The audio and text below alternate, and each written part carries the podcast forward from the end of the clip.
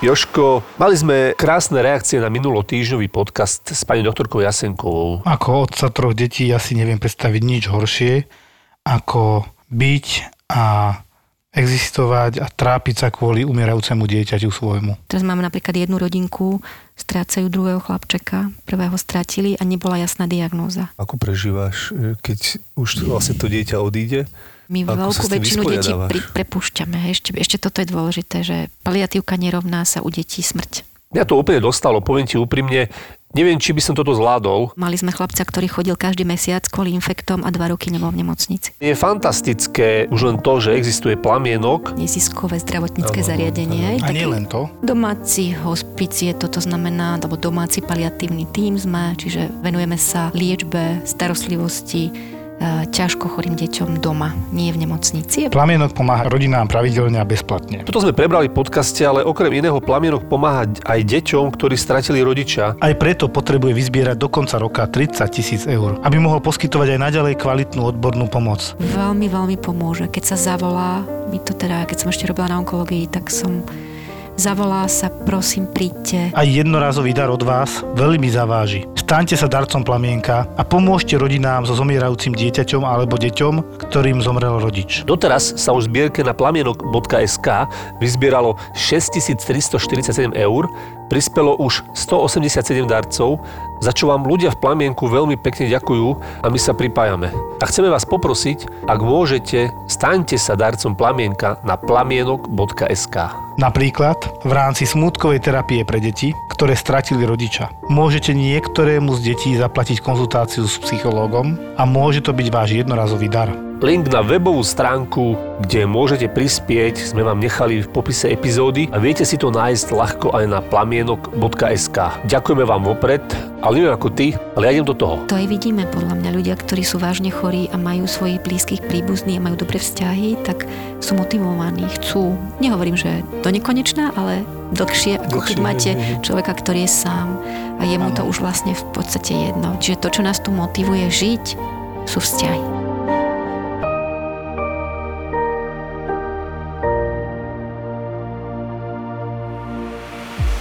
V poslednej dobe, a vidíme to všade, hoci patríme medzi lepšie regióny, čo sa týka covidu, musím povedať, že už sa to hrotí aj u nás, okrem toho, že štandardné zlé obdobie kardiovaskulárnych ochorení, október, november, december, január, kde teda ich je výrazne viac, je nespočetne veľa infarktov, nespočetne veľa porážok. Dnes tiež volali, že vezú už v rade asi 2.3. pacienta hneď ráno covidového. Máme takú dohodu, že záchranka nám vopred volá, čo som strašne rád, že funguje.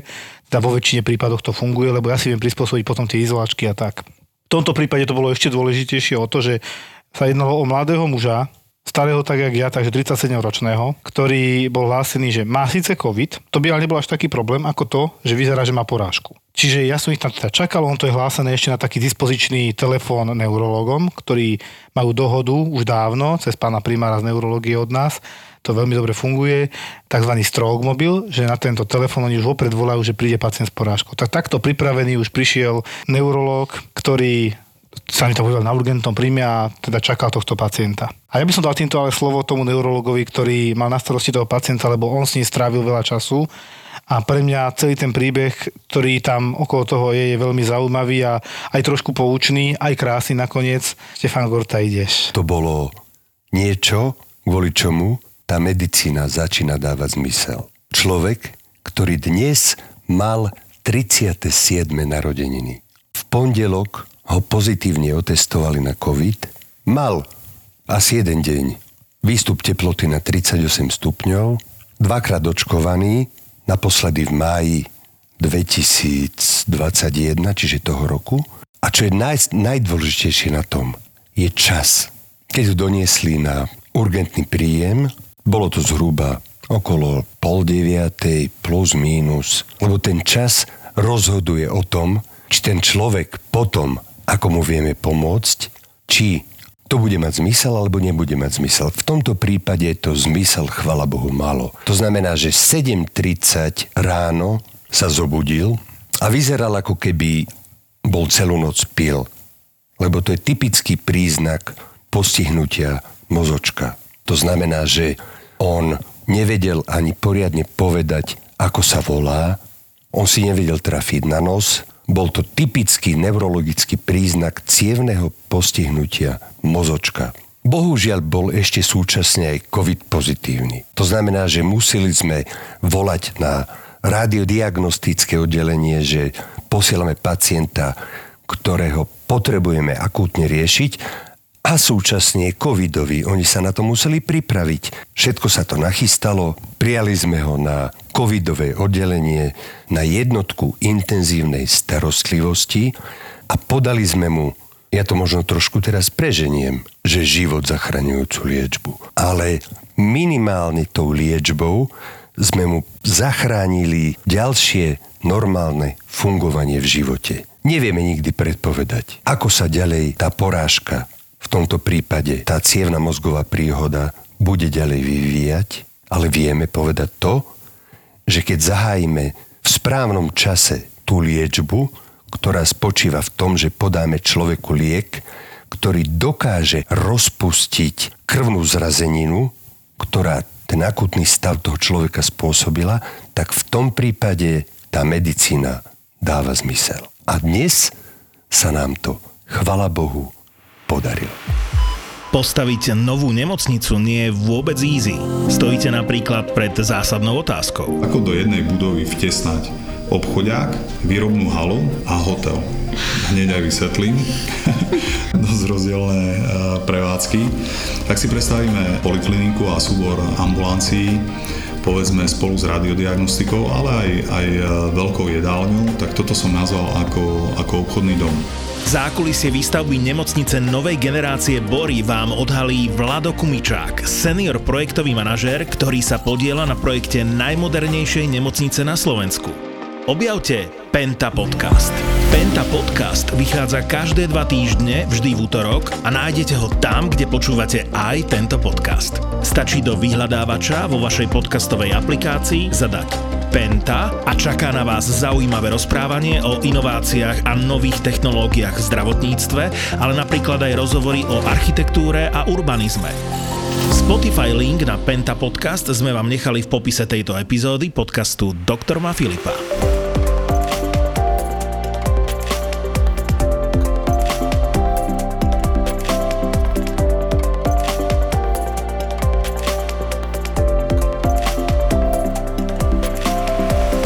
Vítajme oficiálne nášho hostia dneska. Ja som strašne rád. Síce u nás krátko pracujúci, ale mne osobne veľmi sympatický pán doktor Štefan Gorta, neurológ. Ahoj. Ahoj, zdravičko. Veľmi som rád, že si prijal naše pozvanie. A ja by som chcel tej primárnej príhode ešte povedať, ty si mi tam povedal potom, že málo kedy vidieť, ako sa dokážu dva ľudia ľúbiť, v dnešnej dobe teda 50% rozvodovosť. Jeho manželka, ona potom prišla za mnou a informovala sa o tom, že čo vlastne sa dialo. A hovoríme, viete, akože všetko prebehlo tak, ako malo. Je upravený úplne tak, že nemá žiadny následok, lebo bez tej liečby by mohol skončiť s devastujúcim poškodením mozgu, ktoré by ho po zbytok života limitovalo. Dnes som videl niečo, čo je v dnešnej dobe veľmi vzácne. Ako dokáže žena milovať muža. Jeho pani manželka prišla za mnou a hovorí mi, pán doktor, ja by som chcela sedieť pri ňom a držať ho za ruku. Hovorím, no viete, ale on je na covidovom oddelení a v celej nemocnici sú vzhľadom k epidemiologickej situácii návštevy zakázané. Viete čo? To mi povedala. Ja si sadnem tam pre to oddelenie a budem tam sedieť len kvôli tomu, aby cítil, že som v jeho blízkosti. A keď tam prišla, tak sestričky sa nad ňou zľutovali, lebo bola COVID negatívna, to znamená, že nebola rizikom, obliekli ju do skafandra a pustili ju k nemu. Až na pobede prišiel ho znovu skontrolovať a ona sedela pri ňom a držala ho za ruku. Takú náklonnosť, akú som videl medzi nimi dvoma, takú by som chcel ešte raz vo svojom živote zažiť. V kontraste s tým, čo si ty zrovna zobral pacienta, išiel si podávať trombolízu, teda to riedenie krvi, veľmi akútne, aj v podstate istým spôsobom nebezpečné, kontraindikácie, ale aj indikácie. A potom paradoxne prídu 2-3 pacienti, ktorí si žiadajú na urgentnom príjme znova neurologa, a tak sa spýtaš prvej. No mňa bolí chrbát, ja som bola aj s neurologom, ale ten povedal, že nemá dobré termíny, nech idem na urgentný príjem. Hej, predtým zachraňuješ v podstate mozog človeka, aby bol ešte do života použiteľný. Potom príde toto. Druhá pani vonku tiež. Viete, čo mňa strašne bolí od krku, hlava, ako ja im verím, že ich to bolí. A zase porovnajme to s tým, čo robíš hore. A vtedy ešte taký, že tak im povedzte, že budú čakať, že doktor sa hore nenudí, že na covidovom oddelení toto všetko. Ja by som to kľudne tiež prebral, ja som sa tam tiež v tej chvíli nenudil, mal som tam ďalších 2 covidových, ktorí sa dusili, a dovolím si tvrdiť, že títo pacienti počkajú. Preto mi na urgentnom príjme, ja už som to dal aj von. Máme také, že triedenie, triážový systém podľa farby zatriedené, že sa sestrička alebo lekár porozpráva s pacientom a určí, jak je veľmi rizikový. Niekedy sa stačí fakt len porozprávať, niekedy si ho kompletne pozrieme a povieme, musíte počkať. Koľkokrát aj sanitkou tak prídu a potom aj tak čakajú. O čo ide? Máme tam takú kolónku, že zelené a modré. Zelené je, že môžu čakať aj 2 hodiny, keď máme robotu. Modré, že až 4. A obidvoje tam je taký zobáčik, že nejedná sa o vyšetrenie nutné na urgentnom príjme. Za čím si stojíme, lebo toto má patriť do ambulantného systému vonku, ktorý nie je na Slovensku podľa mňa dobre funkčný, lebo nie je dosť lekárov a tak skoro ani nebude, ani si ich nevyčarujeme. A potom to padá ako systém padajúceho hovna na urgentný príjem. A my tým ľuďom samozrejme pomôcť chceme, ale nie na úkor naozaj akutne vážne chorých ľudí, ktorým ide o život, alebo plnohodnotné fungovanie v živote, ako bol tento pacient, ktorého sa strašne teším, že to takto dobre dopadlo. Lebo 37-ročný s porážkou, to je fakt rarita, a ešte na narodeniny. Tá manželka mu ešte hovorila, že koľko darčekov ho čaká doma. Prekvapení. Hlavný darček pre neho bolo od vás, že ste mu zachránili hlavu. Toto je presne každodenná realita urgentného príjmu. Prídu tam ľudia, ktorí si myslia, že keď ho sekne v krčnej chrbtici, že on je najťažšie chorý človek na zemeguli. Ja viem, že to nesmierne bolí, lebo bolesť chrbtice je jedna z najstrašnejších bolestí, aké vôbec existujú. Tá porážka nebolí, ale na živote toho človeka ohrozuje viacej ako to, čo bolí. A to sa mi dnes náhodou stalo a presne v tomto kontexte znovu mi volala sestrička z urgentného príjmu. Citujem, pán doktor, prišla RZPčka, doniesla bolesť krku, ktorá vyžaruje do pravej ruky. A ja iba poviem, nech čaká, lebo ja teraz riešim život ohrozujúci stav. To, že ja som tam išiel hore na to covidové oddelenie, zabalený v tom alobale, či čo to je, že som tam potil, mal som na ksichte štít, ja som aj nevidel, som si to znútra utieral. Jak stierače. Jak ráno auto zarosené. Ale našťastie na neurologickom oddelení v našej nemocnici je jeden špičkový tím. Predtým, ako som odišiel na covidové oddelenie, tak predtým som vlietol na lekárskú izbu, som si otvoril kľúčom dvere, hodil som kolegyni pred nos služobný mobil, tzv. Stroke mobil, a hovorím, prosím ťa, rieš ďalej urgent za mňa. Lebo som vedel, že strávim na tom covidovom oddelení pri riešení toho narodeninového človeka najmenej 2 hodiny. A toto v tej medicíne dáva zmysel. To je vždycky o krízovom manažmente. Tam niekedy vieme zachrániť človeka, ktorý sa potáca na rozhraní života a smrti, a tí ďalší, ktorí tam prídu, ktorým o život nejde, tak tí možno nám ukroja z toho času akurát tú 1 minútu, počas ktorej sa musíme rozhodnúť, aby sme ten život mohli zachrániť. Aj keď ste bližšie k Bohu ako ktokoľvek iný, nebesá k vám nemusia byť milostivé. Keď sme liezli severozápadnú stenu, tak vo výške 8000 metrov nás zastihla búrka. Reálna s bleskami, takže každý z nás dostal asi 3 údery bleskom. To sú veci, ktoré nezabudnete do smrti. Táto naša expedícia posledná, z ktorej som sa nedávno vrátil. Tam teda spánková stušin zavalila lavína. A nás zasypala v poslednom tábore. Rozhovory zo zákulisia kníh. Podcast o knihách a čítaní s Milanom Bunom. Aké nové knihy práve vyšli a ktorú sa oplatí kúpiť ako darček, sa dozviete jedine v podcaste Knižný kompas. Link na Knižný kompas na Spotify sme vám nechali v popise tejto epizódy. Stačí 1 klik a ocitnete sa vo svete kníh. IKAR predstavuje podcast Knižný kompas. Ale minule sa mi stalo také, že naraz mi priniesli 4 takých rovnakých a ja som sa musel rozhodnúť, že ty si prvý v rebríčku poskytnutia zdravotnej starostlivosti, akútnej, možno život zachraňujúcej. Ty si druhý, ty si tretí, ty si štvrtý. Ja som to musel v priebehu pol hodiny ich takto zoradiť. Na základe čoho sa rozhoduješ? Medicíny. Akože podľa toho stavu akútneho, ale keď je to fakt, že veľmi podobný stav? Si predstavte, že za 20 minút sa musí ten doktor rozhodnúť o tom, keď mu donesú tých 4 ľudí, ktorí sú naozaj takí, že ohrození. A teraz musím sa rozhodnúť ja, že ty si prvý v poradí, ty si druhý v poradí, ty si tretí v poradí, ty si štvrtý v poradí.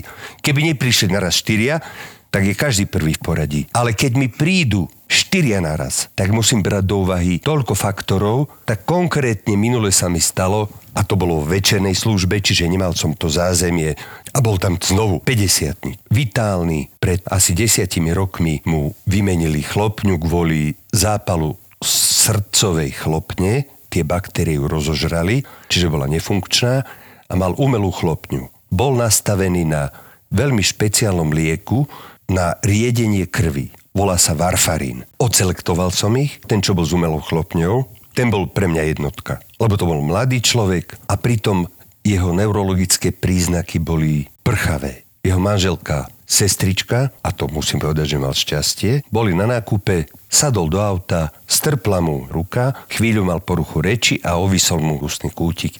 Proste to sú jasné príznaky toho, že sa tam niečo deje, čo ho môže ohroziť na zdraví alebo na živote. Už keď prišli na urgentný príjem, nemal žiadne príznaky. Ale pre mňa to už znamenalo, keďže to bola anamnéza odobratá od kvalifikovanej osoby, že sa tam deje niečo, čo ho môže ohroziť na zdraví, na živote. Tak som ho okamžite poslal na CTčko, dal som mu robiť angiografiu, zobrazenie ciev, ktoré zásobujú krvou mozog pomocou podania kontrastnej látky, a tam sa mu zobrazilo, že má takmer uzavretú jednu veľmi dôležitú mozgovú cievu. Ale prietok krvi bol popri tom zúžení tej cievy zachovaný. Prijal som ho na neurologické oddelenie, konzultoval som špeciálne pracovisko v Bratislave, ktoré dokáže to zúženie tej cievy alebo dokáže ho vyškrabať a obnoviť prietok krvi v tej cieve.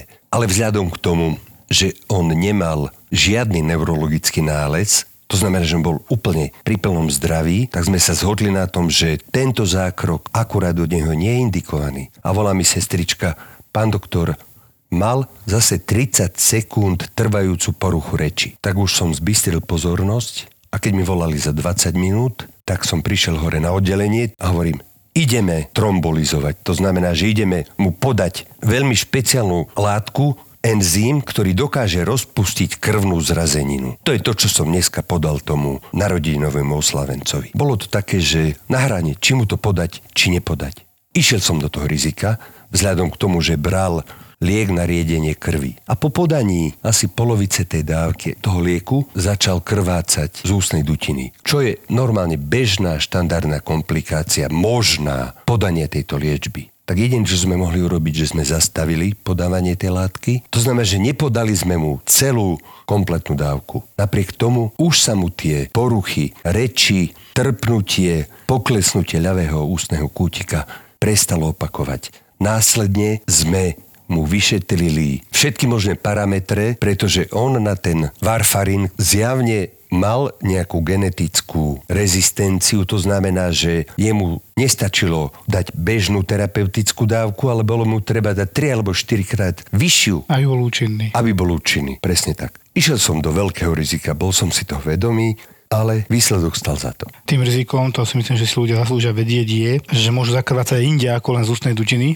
Môžu zakrvácať kamkoľvek, môžu zakrvácať do mozgu, tráviaceho traktu, môžu zakrvácať hocikde, do podkožia. No ale to je presne to rozhodovanie a ty si teraz hovoril, ja to volám, že prioritizácia pacientov. Ja som teraz, ak môžem krátko, piatoček, ja my to tak voláme, že klasický piatoček je, že príde kopec pacientov naraz, niečo EZPčkami, niečo zvonka pacienti, niečo proste od obvodných, mnoho a ty to musíš roztriediť jednoducho. Na to je to triedenie, aj tá sestrička. Prečo sa ma toľko vypýtujú? No ja potrebujem vedieť, kto je akutnejší. A presne ja si pamätám, že tuto som už zúfali ostala ja, lebo som si to normálne aj odfotil na dnes, že koľko som mal ten piatok, začalo to okolo 10:40 tých pacientov za sebou. A on to šlo 10:40, 10:49, 11:10, 11:15, 11:20 a tak ďalej.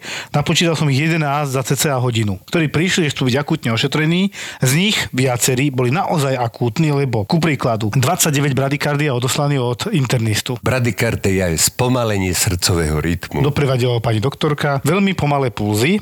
Srdiečko išlo neskutočne pomaly. Našťastie bol taký, že ten pacient neodpadával, nemal prekolapsové stavy ani nič, ale nemal som tú odvahu ho postaviť, hej, že akože skúšať to, lebo by som možno, že za chvíľku resuscitoval. Tak nič, to som si povedal, že to je pre mňa priorita, hneď som volal na isku, nebudeme tu čakať na výsledky. Je možné, že ten pacient si nakopil liek na spomalenie srdca, lebo ho užíval a bol predpoklad, starší pacient to bol, že mu zlyhali obličky, málo močil a ten liek sa mu nakopil a urobil takúto závažnú poruchu rytmu. To bolo v tej chvíľa úplne jedno, čo to spôsobilo, okamžite hore na isku. Potom ďalší tam bol COVID pacient so 70 saturáciou, tiež nie v dobrom stave, zavolal som hore o pomoc, čára hore. Strašne veľa ľudí už má doma oximeter, čiže rozumejú, že 70% je neskutočne málo, oni aj vyvolávajú mnohokrát na ambulanciu, že na urgent, pán doktor, ja sa chcem spýtať, my máme COVID doma a manžel má ten oximeter, mu to tam ukazuje tie percentáže len 88, čo máme robiť? Hovorím, koľkokrát mu to ukázalo? Raz. A tie ostatné razy mal koľko? 97.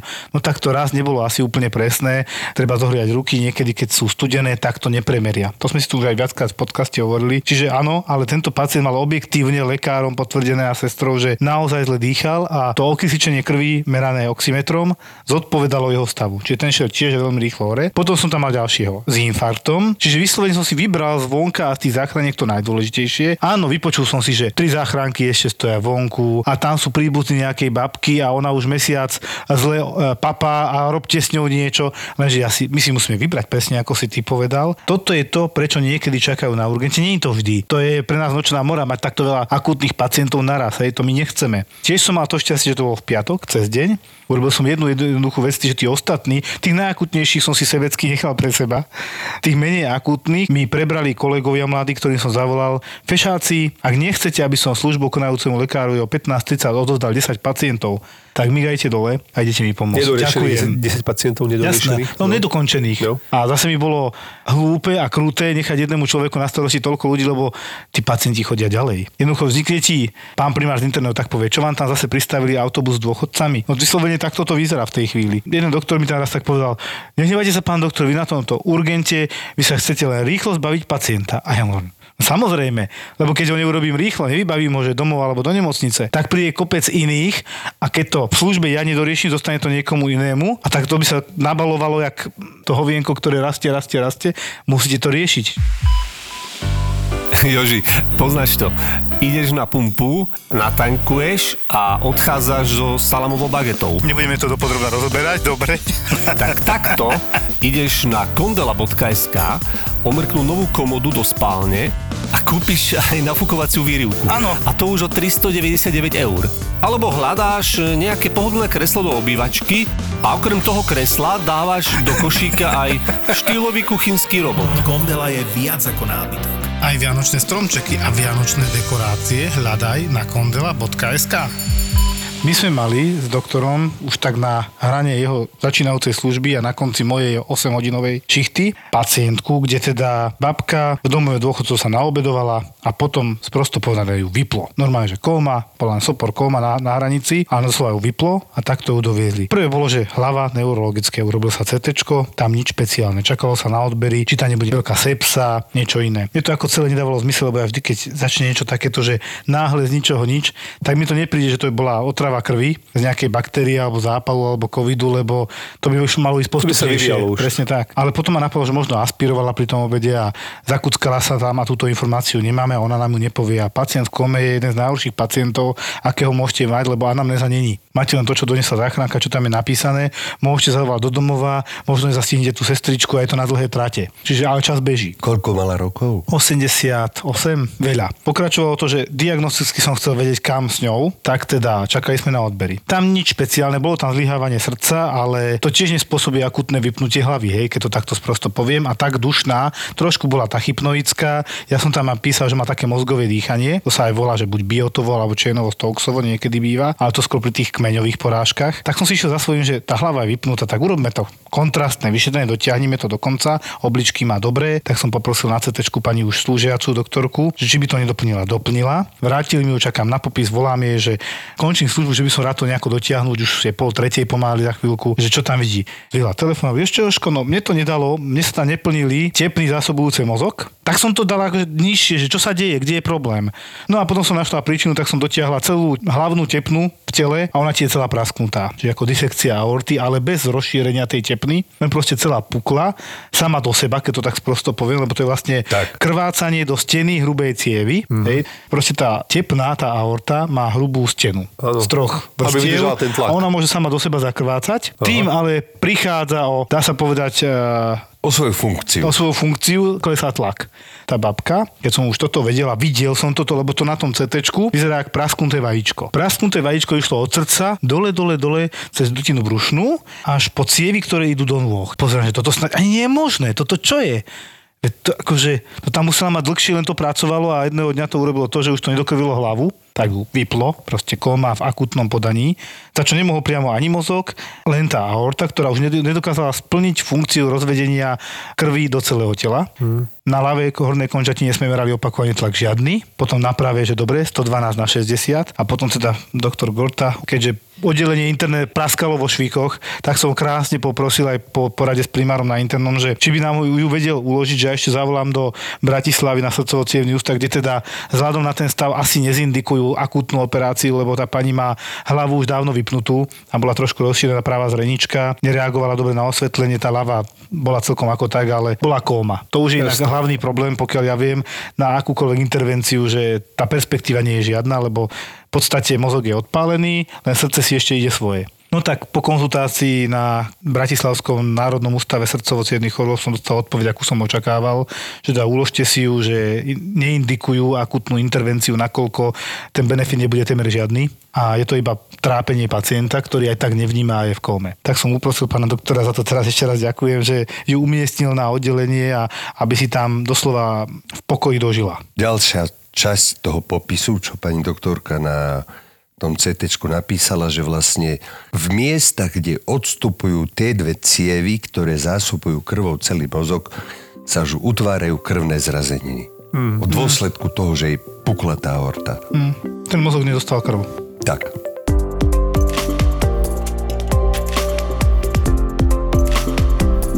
Štyri ožratí chlapí pred krčmou nasadli do Fiata 500 a vybrali sa domov. No. Ožratí nám padrť. Ja som slúžil RLPčku a išli v takej miernej ľavotočivej zákrute a tá Fiatka 500 ich samozrejme neposlúchla, lebo však tam bolo 4x9 je 36, 360 kg živej váhy, tak ona pokračovala rovno. Tak našťastie tam bola rovná cesta, oni prešli cez tú trávu a s prepáčením narazili do kopy hnoja. Čiže externý airbag. A teraz spolujazdci vystúpili, utiekli a vodič tam zostal, lebo tá Fiatka 500, tá prastará mala takýto ciferník na tachometri a to bol z takého chromovaného železa. Emu sa tu takto zaťalo. Do čela. Mal obrovské šťastie, že nie do mozgu, do čela. A teraz volajú, že toto sa stalo, že auto nehoda. A prišli sme tam a ja teda, mladý doktor, neskúsený neurológ, ja som nevedel ani zaintubovať nikoho. A teraz som tam prišiel a teraz Fiatka 500 v kope hnoja. A tam sedí ten vodič, ožratý ako svinia, takto zakrváme na tvár. Tu má takto zaseknutý takýto ciferník. On takto ho drží v rukách a takto mixuje a chce si ho vybrať z čela. Keď to videl ten, čo bol so mnou ako spoluposádka, tak ten rovno sa tam pogrcal. Ja som ho len bil po rukách, že nechaj si to. teraz čo s ním? Tak nejako sme ho prepravili do sanitky. On si otvoril ten sanitár, či čo to bol zač, okno na sanitke, on mal vystrčenú hlavu, tam grcal celou cestou. A ja som celou cestou byl po rukách. No ja som ho na chirurgiu, tam urobili rentgen, tak našťastie to mal zaťaté len v dutinách, tak potom ho nejako to vybrali. Ale predstavte si, že bocný chlap takto si mixuje takýmto oným kolesom, čo má zaťaté takto uprostred čela, takto. A on... Chce si to vybrať. Počúvajte ma, normálne existuje poisťovňa, ktorá vám v prípade, že ste tam poistení, samozrejme, dáva možnosť zadarmo získať druhý medicínsky názor, kedy môžete požiadať zahraničnú kliniku, čiže lekárov špecialistov mimo Slovenska, o posúdenie vašej diagnózy a navrhnutej liečby, aby ste to potom mohli porovnať s tým, čo vám hovorí váš lekár tu na Slovensku. To znie minimálne zaujímavo. Jasné, chcete teraz vedieť, ktorá poisťovňa to je a aj vám to poviem. Bavíme sa o životnom poistení v kooperatíve, kde je služba druhý medicínsky názor súčasťou pripoistenia vážnych chorôb. No a kooperatíva oslavuje 30. výročie, takže všetci 30-tnici majú na životné poistenie Profi Komplet, teraz v kooperatíve zľavu 30%. Takže keď máte 30 až 39 rokov, tak máte 30% zľavu na životnú poistku v kooperatíve. Ja by som ešte teda dnes nás sa tiež rozbehli COVID, ja som sa k nim veľmi nechcel dostať, ale nedalo mi taký príbeh zaujímavý, skôr taký zo sociálnej sféry. Všetci, že hovorí rusky a odkiaľ je, dopatral som sa, že Gruzínka, pracujúca niekde. Ja náhodou, tu som tam dneska riešil. No. Paralelne, lebo sa ma pýtali, ako sa povie po rusky pani. Tak googlili to sestričky, tak som dal do Google Translate a vyhodilo to, že gža, g, pomočka ža, po rusky, to je ako pani. Mm-hmm. Tak som zalovil vo svojich pamäťových stopách, že čo by to mohlo po rusky znamenať. Gaspaža. Mm-hmm. No, vidíš, to je tá generácia, ktorá po rusky vie a my už nie. A teda bola tam táto pani na izolačke na covide, na urgente, na tej izbe. A teda ja som dúfal, že pôjde domov, lebo ona prvé, čo mi povedala, že nemá peniaze. Nemá poistenie, čo teraz, hej? No ale ste chorá, chceme vám pomôcť. Dobre, tak nebudeme dávať CTčko plus, lebo to určite nie je lacné. Však pošlem aspoň na rengen, to je relatívne jednoduchá, relatívne lacná záležitosť, aj čo sa týka poisťovní, to nie je nič náročné. No lenže ja som robil rengen, ešte som nemal ani výsledky a už som vedel, že je zle. Pozrel som na ten rengen a si fúha, 70-80% poškodenie automaticky len z rengénu, čo už je dosť čo povedať. Hovorím, no, neviem, či ju pustíme domov. Potom došli aj výsledky, ktoré teda katastrofa. Podstatné bolo, že sme ho potrebovali prijať, ale ona je samoplatca. Takže chudiatko, neviem koľko a odkiaľ zoberie na to peniaze, ale momentálne prosto povedané zachraňujeme život, lebo ona potrebuje kyslík. Nejakých 40 rokov má. Mladá žena. No, mladá žena. Pracuje u nás niekde pri Galante. Podstatné je, že nemala ešte poistenie. Ale sú tam nejaké obmedzenia na tom, keď nemáš vlastne, keď si samoplatca, urobí sa iba základná, tak neodkladná? Nie. Starostlivosť. Zachraňuje život komplexne. Absolutne. Ako sa záchranu života. Čo potrebuješ, to vôbec nezaujíma. Ale už plánované operácie, to už akože nie je šanca. Hej? My nie sme autoservis. Ja som teraz naražal na tých samoplacov, vieš, že keď sú takíto, že nemajú poistenie. Vieš, ako v Amerike, že sa na teba fuck off. No, nie sme v Amerike. Na Slovensku je to väčší problém, lebo to môžu vymáhať cez, napríklad máš nejaké peniaze, čo dostávaš z dôchodkového systému odcide. To sa dá vymáhať. Ale vymáhaj to z Gruzínska, vieš? To už nie je také jednoduché. Nič povedal, jasne. No, to sme odbočili, ale ja by som chcel povedať ešte jednu dôležitú vec, lebo som si s takým prekvapením vypočul, že možno, že spravia zase Červenú nemocnicu a keď sa na to spýtajú novinári vedenia tejto republiky, tak vyšlo, že môže byť Červenú nemocnicou zase aj Galanta. A či si niekto uvedomuje, že čo to znamená byť Červenou nemocnicou, nám potom, ako sme boli Červenou nemocnicou v Galante, odišlo kopec chirurgov, nejakí neurológovia, proste viac, asi 100 ľudí, pokiaľ som dobre počítal, a položilo to s prepáčením tú nemocnicu personálne. Prečo? Ano. Lebo chirurg 3-4 mesiace neoperoval. Chirurg potrebuje operovať. Nebude operovať, je z cviku, nebaví ho robota, on nebude riešiť COVID. Proste zničilo nás to, podľa mňa. Ak by to urobili druhýkrát, tak nás to položí úplne na lopatky a možno stratíme Galantu. Aj s riaditeľkou som volal úplne zúfali, že toto sa nesmie stať. Tak len dúfam, že popremýšľam nad tým, že tam, kde sú infekčné kliniky, ja si myslím, že mne to príde úplne logické, kde je veľká infekčná klinika, tam nech sa uvažuje nad tým, že nech je to Červená nemocnica. Nie tam, kde sa zaškolujú de novo ľudia, chirurgovia, traumatológovia, celá nemocnica na niečo, na čo nie sú zvyknutí, lebo môj názor je, a Štefan, ty budeš určite súhlasiť, nech robí s pacientom s porážkou neurológ. Nech robí s pacientom s infarktom Jožko Fatrsík, lebo tento dodiagnostikuje a potom zavolá, a nech robí tú intervenciu, ten zákrok na srdci kardiochirurg. Lebo keď to bude inak a bude vás robiť nie školný človek a zvyknutý na túto vec, tak to môže dopadnúť opačne. Tým nechcem povedať, že by sme sa zle postarali o tých pacientov. Ale to sa nájdú tie chyby. Jasne, nájdú sa chyby, lebo tí ľudia nie sú tak zvyknutí, vieš, robiť tieto veci. Vieš, čo som si dneska vypočul tesne pred odchodom z roboty? Mal som tam pacienta 94-ka ročník narodenia, tiež COVID, 140 kg. Normálne sme si ho vyšetrili, Domislav Sanitka bol vyšetrený, zle dýchal, zase tomu robí rentgen, zase, že ten tu musí ostať, idem mu oznámiť, že tu ostane. Vieš, čo mi povedal? No ale tu umrelo počas covidu strašne veľa ľudí, oni do Bratislavy. Hovorím, na čo ste sa sem dali potom doviesť? No on si myslel, že pôjde domov, že mu zmením lieky a dám mu ten hypermetropín, ivermectin, áno, hypermetropín. A že no, tak ten moc nepomáhal, aj podľa toho, čo ja robím si prácu o covide, tak ivermectin viac ublížil, ako pomohol, ale nechajme to tak, štatistiky. Podstatné pre mňa je, že na čo si sa dal doviesť, keď mi potom podpisuješ negatívny rever, že nechceš ostať v nemocnici. Ja to nechápem. A argument, že u vás umrlo veľa pacientov, no všade na Slovensku umrlo počas covidu veľa pacientov. To není, že by nejaké rozdiely neboli. Vy ste boli medializovaní, to bol ten rozdiel. No, áno, ale Slovensko, ja tie štatistiky si vediem, píšem o tom prácu, o covide, Slovensko má úmrtnosť oproti priemeru Európskej únie dokonca nižšiu. Tak ja neviem, o čom sa tu bavíme, že my tu nejak nemáme zdravotníctvo. Tak to vôbec nie je pravda, len tu máme strašne málo personálu. Ale s tým bojuje celý Západ, pokiaľ ja viem. A to, prepáč, teraz ti môžem povedať, že máš absolútne pravdu, lebo potom sem tam príde nejaký pacient, že nejaké západné bohatej krajine, nebodaj v Amerike. Teda ja som bol na jednom školení v Amerike v nemocnici. Dobre, ako znútra je to krajšie, ale tam nejde o to, či máme zodraté kachličky na chodbe. Tu ide o to, akí sú kvalifikovaní tí zdravotníci, ktorí tam tú zdravotnú starostlivosť poskytujú a akú majú dostupnosť liekov, zobrazovacích vyšetrení a vôbec celého diagnostického procesu.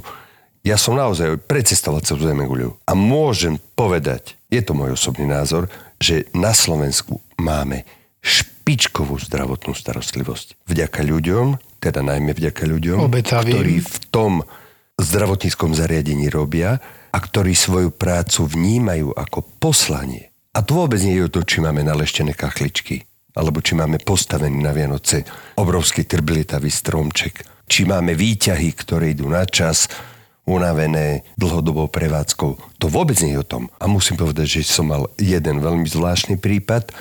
To bolo na začiatku celej covidovej hystérie. To som robil ešte v jednej bratislavskej poliklinike ako ambulantný neurológ a nejaký mladý chlap uviazol v Portugalsku. Mal nejakú autonehodu, mladý chlap do 30 rokov. A išiel za miestnym neurológom v Lisabone a ten ho OCT-čkoval, OMR-koval a našli mu tam niečo také, čo vyzeralo ako také čudná nejaká kvázi malformácia, nejaká mozgovo-cievná. Obehal tam miestnych neurológov VIP v Lisabone, že teda má tam niečo v mozgu, tak mu nasadili už aj neviem presne, aký liek. A vzhľadom k tomu, že mi záležalo na tom, aby som to správne diagnosticky doriešil, tak sme sa spojili cez videokonferenciu, čiže robil som tzv. Telemedicínu na diaľku a som sa s ním porozprával, lebo v medicíne najdôležitejšia je anamnéza. Kto neodoberie dobre anamnézu, zbytočne pôjde o krok ďalej,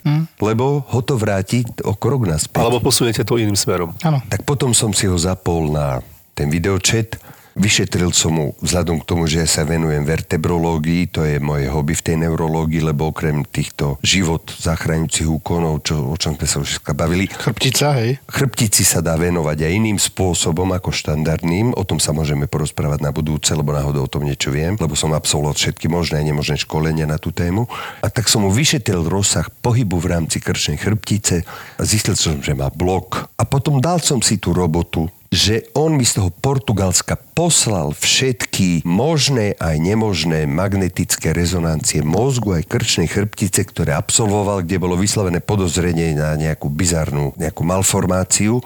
Tak ja som si potom našiel najšpičkovejšiu lekárku v Onkologickom ústave Sv. Alžbety, ktorá pozrela sa na to a povedala mi, na 100% tam nie je, na to mozgu nič. Tak hneď som vedel, že pri tej autohavárii mu zablokovala krčnú chrbticu a na diaľku som ho naučil jednu veľmi špeciálnu techniku, čo som si myslel, že sa to asi na diaľku nedá urobiť, ale on bol veľmi inteligentný a tak som ho vyliečil. Telemedicína. Ale to sa nedá robiť vždy. Normálne prišiel slušný, inteligentný Róm, porozprávali sme sa o bolesti na hrudníku, bol vyšetrený. Potom sa to opakovalo o pár dní, aj vtedy mi vysvetľoval zase, že on žije a robí v Anglicku a že tam teda sa nevedel dopracovať k normálnemu, serióznemu, komplexnému vyšetreniu. U nás už mal echo, odbery na urgente, troponín, negatívny, hento, toto.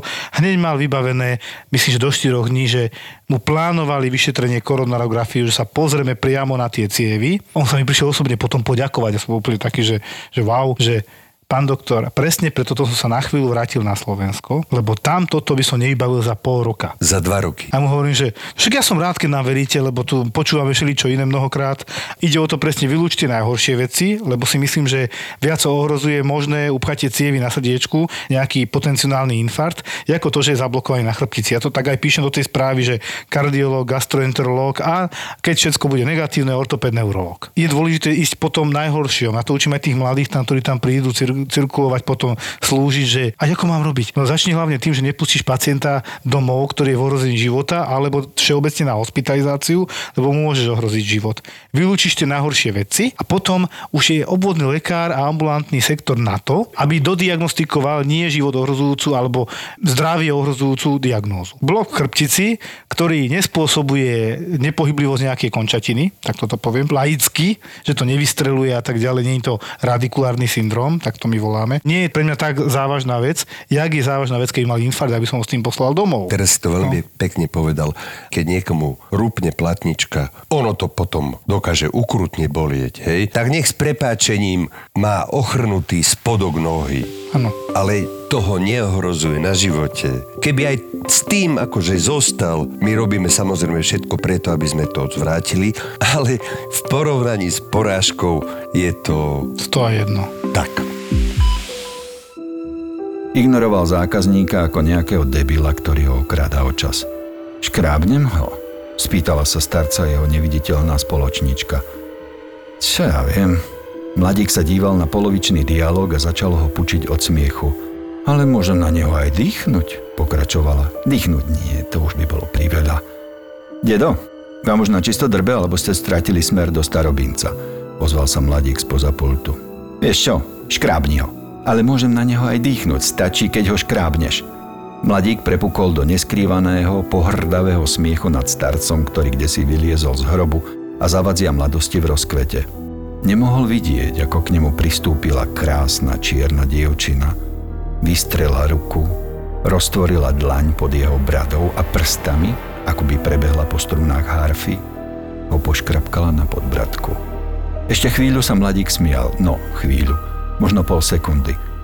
Potom sa zrazu chytil za hrdlo a vytrštil oči. Niečo ho začalo dusiť a on očividne začal zápasiť o život so smrťou. A nemám aj dýchnuť? Nie, škrábnuť stačí. Ako chceš. Mladík sa zvalil na zem. To bol úryvok z knihy, ktorú môžete darovať niekomu na Vianoce s tým, že ju napísal ten istý chlapík, ktorý píše scenáre k podcastu Vražedné psyché. Keď ju budete hľadať v knihkupectve, pýtajte si mrchu hnusnú.